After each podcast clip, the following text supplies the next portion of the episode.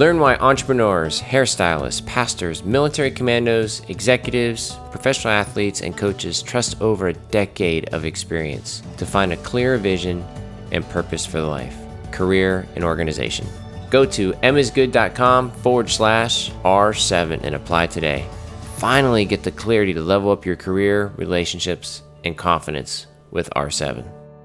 Well, good morning, good afternoon, or good evening. We want to welcome you into the uh, Apply Rigor podcast. Whether you're hitting it on the treadmill, working out, driving, or whatever, we are here with you today. And I am extremely excited about what we have going on today. But first of all, before we go any further, I have to look to my left and say, How's it going, Dave Jones? I am abundantly blessed and walk in the favor of God. That's a good thing. I, you know, it's just everything I touch prospers. It's absolutely amazing. Well, it's good to see you in your Apply Rigor T-shirt. Well, you know, I'm, I'm, I'm trying to you know push the the merchandise for for our younger part of the audience, the Yeah. merch, and really make sure that it's it's driving forward, man. Yeah, you- you're sporting it well. But I do want to say that if you if you leave comments or you ask us any questions, there's a chance we may send you a T-shirt. And so you know, we really want to ask you to engage with us as we continue to move forward. We'd love to send you a T-shirt. no, we would love to. We would love to send you a T-shirt. Absolutely. Yeah.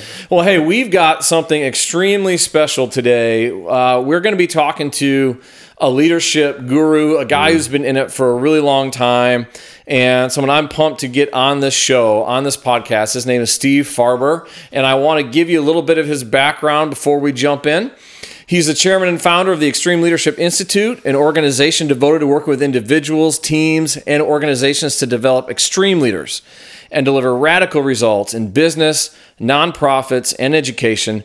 He's listed on Inc.'s ranking of the top 50 leadership and management experts in the world, number one on Huffington Post 12 Business Speakers to See. He's the best selling author, popular keynote speaker, seasoned leadership coach, and consultant who's worked with a vast array of public and private organizations in virtually every arena. His third book, Greater Than Yourself, which is by the way my favorite of his three, and by and here's the thing, I think it's the best book on mentoring I've ever read, and I'm not saying it because he's here, but when I read that, it was like mind blowing. It debuted as a Wall Street Journal and USA bestseller. His second book, The Radical Edge, was hailed as a playbook for harnessing the power of the human spirit. And his first book, which I also love, which is Killer 2, The Radical Leap, a personal lesson in extreme leadership, was named one of the 100 best business books of all time. Right now, he is also writing a column for Inc. called The Extreme Leadership Chronicles. With all of that, I want to welcome Steve Farber to the show. Hey, Steve. Thanks, guys. Thanks for having me here. I'm trying to figure out how to lead a comment so I can get a T-shirt.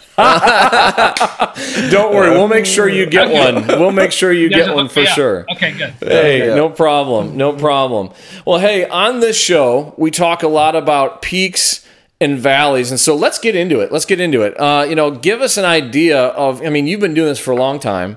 What are some of the peaks that you've seen in, in, in your career as a consultant, a coach, and speaker and author? Yeah. Uh, thank you for asking. It's a great question. Um, I hope I haven't seen the highest one yet. Let me start with that. Um, good. I've been doing this kind of work for 30 years. I've worked with, oh man, just about every kind of company and every kind of industry you can imagine in all different kinds of ways and contexts, you know, as a, as a speaker, as a consultant, as a coach. So there's, there's actually, you know, I'm, happy to say a lot to choose from, but there's one, there's one that really comes to mind for me that still registers as a peak. And it was a little bit off I don't know what the term is, off book for what I usually do. Uh, back in 2011, we did an event here in San Diego called Re-Energize Education, and we so we devoted an evening to uh, teachers, parents, and students. The idea being that we should celebrate what's going right in education, uh, what we can feel excited about, because you know we we there's a lot wrong, and uh, and that's that tends to suck the spirit out of educators and that's all they're hearing is how terrible things are. So we um, we got the uh, the USS Midway, which is which is uh, you know a big uh, uh, you know retired um, aircraft carrier. We used that as the venue. We invited the local community. We had 900 people show up that evening, uh, and I gave I gave a keynote around the radical leap, and we showcased uh, kids in the in the San Diego area that are doing really cool things. And it was just a remarkable evening, and and it really left an imprint on my on my soul, as it were, because you know, for me, it was personally gratifying because the evening was built around my body of work and and the impact that it's having on on educators. But just in terms of seeing what happens when you invite a community to come together yeah. to celebrate each other. Uh, and we had so many people show up. It was really, you know, a grassroots effort. It, it just it just lit me up on every level. Um, and that was, you know, that was a while ago now, but I will never forget that evening. Wow. How many were you hoping to see that night? Six, seven.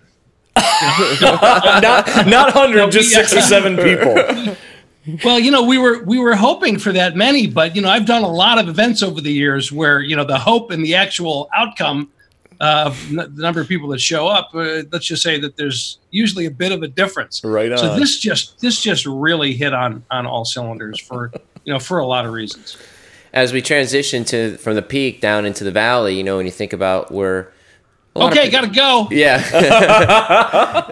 you know, no. what what are some of the valleys that you've you've experienced, and what was the emotion that you got you got you out of those valleys? Yeah. So the the most significant valley, I th- I think it's fair to say mm-hmm. that I've ever experienced was in the very beginning. In fact, the before the beginning of my current career. Hmm um, because you know I started out. I didn't listen. If you would have asked me when I was in my teens and 20s what I was going to be doing in my 30s, 40s, 50s, and now 60s, I wouldn't have described this. I wasn't born with with some impulse to be a, a leadership guy. Mm-hmm. Uh, I was going to be a musician. That was the first thing that I pursued, and and it was it was a valley when I had to give that up because I started mm-hmm. a family really young. That's a, another story for another time. But then I got into business and I found out that I was an entrepreneur and I ended up with my own my own business in the financial services industry or a particular section of the financial services industry called the commodities futures business. Hmm. Um, and I hated it. I hated everything about it. And hey, can you be honest with own, us? Yeah, just be honest right now. It was my own. It was my own business. So you know, I mean, there are things I loved the people that I worked with. I, I loved that I was learning about business, but that's a that's you know it's a really hard way to learn about business, but it's yeah. really the only way. And I, I, I really it it I had a moral dilemma with my own business because the nature of the commodities business is that it's very speculative, and and what that means is that people end up losing their money. And I, I just I just could not find a way to connect with that on a level that made me feel good about what I was mm. doing. Mm. So I got out of it. And this is the very short version of the story. I got out of it without having any idea what I was going to get into. Mm. So I started everything young. This was before I was 30 years old, and I already had three kids. And oh, wow. I had three kids. I had a business that had failed. And I knew two things with absolute equal and crystal clarity. Number one, I knew there was something I was supposed to be doing on this planet. Yeah. I knew it. And number two, which is what I also knew with equal clarity, is that I had no freaking idea what it was. Mm. I think there's so a lot of people was, that listen that probably feel that same way today. Yeah, you know, it's that that thing about you know find your purpose and you know what are you meant to do on this planet. It's a it's a really easy question to ask, and for some people, it's an easy question to answer. But for most of us, it's not. Uh, and it wasn't for me. I really had no clue. But here's what it did.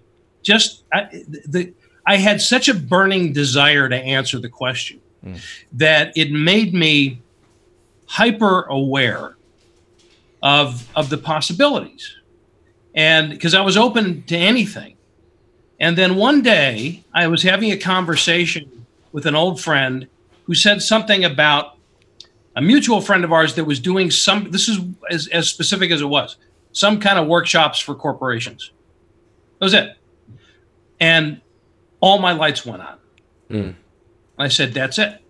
I don't know what that is but that's what i'm supposed to be doing so so then i went with if i could use the word uh, rigor yeah to uh, to to figure out and learn about what that is. And, and, and, I discovered there's a whole industry around that, which at the time we referred to as training and development, and now it's you know we call it any number of things. And I started doing research on who did what. And, and, and I had a business background that I was talented in front of people, you know, from my musician stuff. And I did a little bit of acting in the past. So I, I had that kind of thing. And I just put all that together and I said, I can teach, I can teach stuff to business people. wow. So I, I got, I got a lucky break. I was given a, you know, a chance to, to work for a small consulting company. And that was back in 1988. Wow. And from that point on, it's just been building and building and building. And along that journey, I discovered that leadership was really my focus, and that became my my area of passion and expertise. So, what got me through it, you know, to answer your question, what got me through that valley was was focusing on that question, even and especially through the pain of not knowing the answer. Mm. Wow. So, what kind of emotion did you go to in that time of uncertainty where you're sh- you're certain that at the one point that you've got to answer the question, but you're uncertain about what it is. You also have a family. What were some of the emotions you're struggling through during that time? Because how long is that window of time for you? Is it did it last six months? Was it three months? Well, what was it? Well, I'd say that the the prevailing emotion during that time as I recall it and kind of put myself back into it, was anguish. Mm. Oh wow. It was anguish. I mean, it was it was such a deep yearning and and being so I felt so um so aware of that lack. Now at the same time, you know, my, my kids were young. I you know, I, I passionately love my kids. Uh, didn't have the greatest marriage. That was my my first, you know, my first wife. Um, but but I had crushing responsibility to feed these people. Mm. So you know there was there was a lot going on, and, and it added up to anguish. And at the same time, I mean, it's pretty obvious that if I didn't have hope mm. and optimism mixed in with that, I wouldn't have pursued the question, wow. right? So even though I remember the experience as being tremendously painful, I also had the knowledge that there that there was an answer in it and that I would find it. And it took me, you know, it took maybe a couple of years, uh, a couple of years to find it. I was starting, you know, I was aware of the gap between my purpose and my activity from, you know, through the whole time I had my business. Wow. So it really went on for many years. You know, I'd like to take some time here because we haven't really talked about this on the other uh, shows.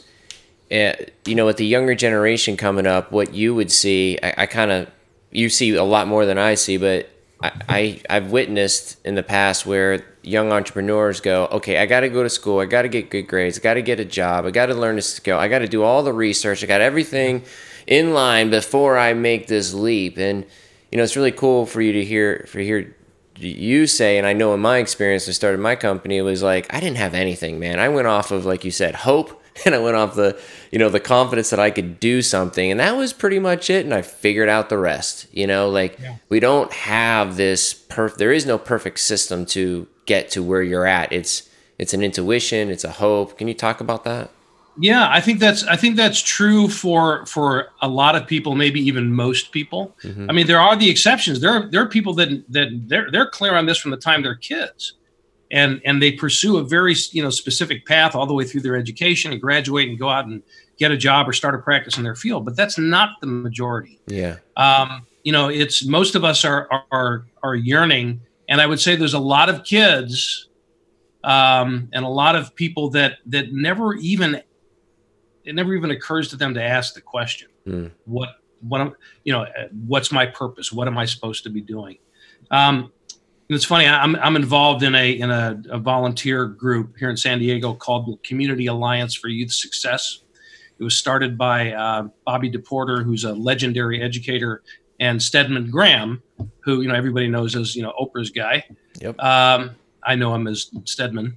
Um, cool. But uh, we were just having we had a meeting last night. This is what we were talking about that our kids today don't they they're never given the opportunity to even ask what what's my purpose. And if we want if we want people to be successful, it starts when we're kids. And because if, if I'm not clear on my purpose, the success isn't going to come, mm. or it's going to come as as a at, a at a great price and and only on one level. I mean, I could still make money and and all that without having any idea what I'm supposed to be doing on this planet, that doesn't mean that I'm going to be happy and fulfilled. So, um, so it depends on how you define success, I guess. Right. So I think it's it's a question that we need to we need to encourage each other to ask. And here's the thing: we live in an age where we want everything right now. Yep. So if I'm going to ask the question, I want the answer. Mm-hmm. So we have to get comfortable with the ambiguity. We have to get comfortable with the non-answer, and and say, what's you know what am what's my purpose? What am I supposed to do? I have no freaking idea. That's where I was.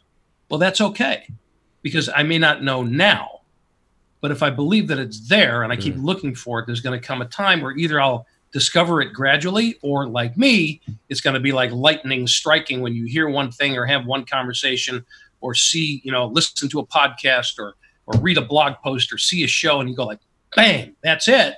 And then it's about really pursuing it and bringing our talents mm. up to where it, you know, where it, it, it matches our purpose and our ability to fulfill it.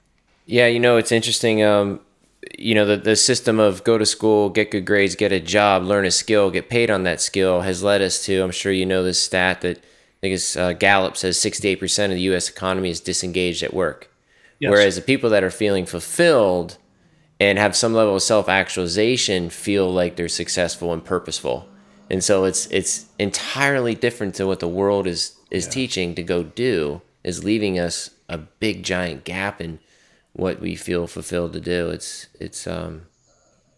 Well, the good news in all this is yeah. that more and more people are having this conversation, and and it's we're becoming more and more aware of the need to find meaning and purpose in our work. I mean, it's it's actually mm become becoming more and more of the of the business you know the standard business conversation there's still a huge gap between that and our ability to actually practice it which is why you know those gallup numbers that you mentioned haven't budged mm. in in literally in decades. I mean, over wow. the last 10 years, they haven't moved at all.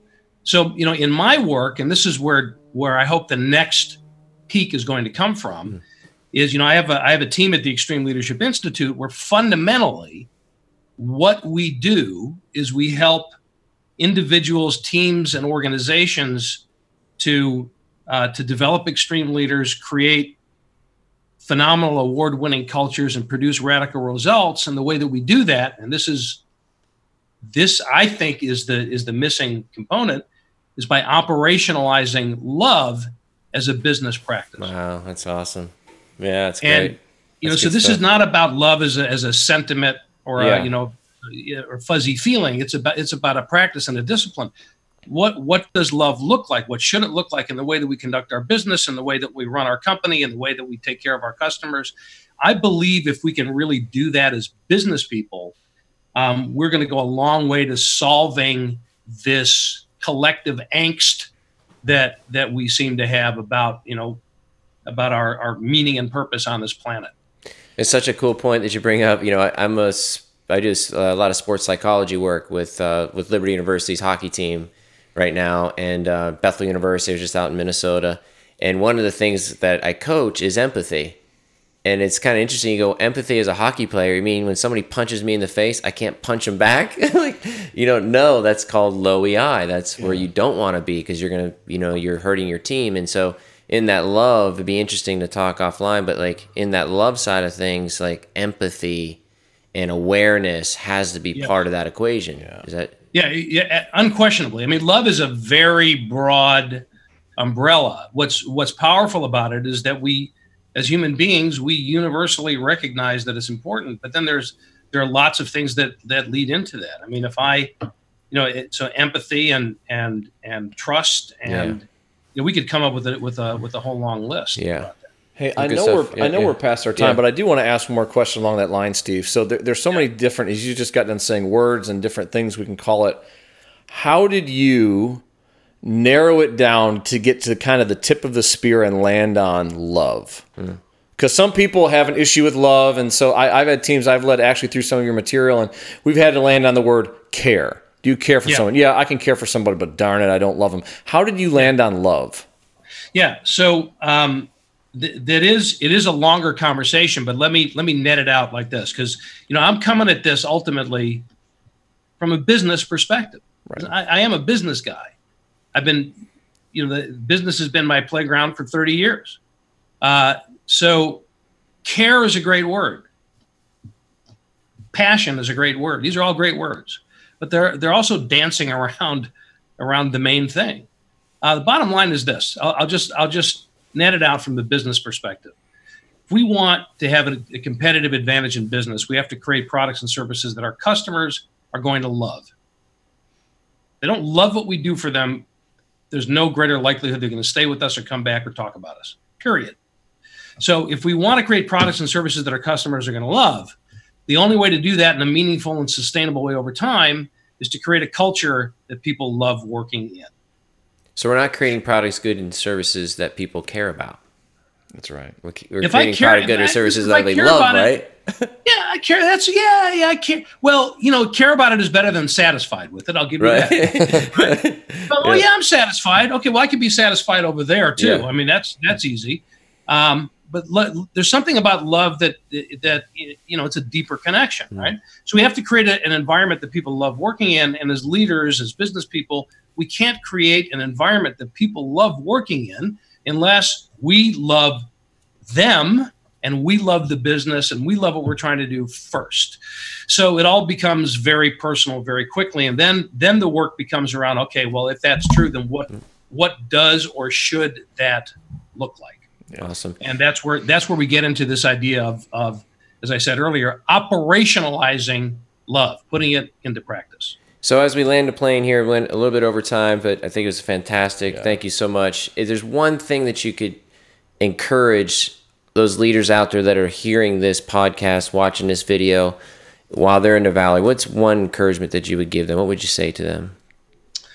Yeah, I, I, I would say it's never give up on asking the question, your version of the question, what is my purpose? Or another way of saying it is, what am I supposed to be doing here? What am I what am I meant for? Hmm. Never give up on asking that question, even when and especially when the answer is not clear to you.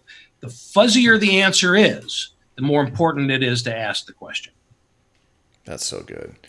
So I just want to say if you're listening to that, you need to go back and listen to it again because that was really good and just understand what those words mean. That's that's powerful. Oh, absolutely. Man, Steve, thank you so much for spending time with us today. Really it has just it. been yeah. a privilege to have you on here. And so, again, as I look at the camera, I want to encourage you if you have never read one of Steve's books, go start with Radical Leap. It will change you and it will change the organization that you lead. So be careful when you read it because you're going to be pushed to do something that you may not have ever thought about doing or be ready to do. But go grab that book. We'll put resources, we will put a link to that in the show notes to make sure you can go grab it easily. But I will tell you this please, after taking what you heard today, go do what Dave and I encourage you to do every single week. Go apply some rigor. Take care.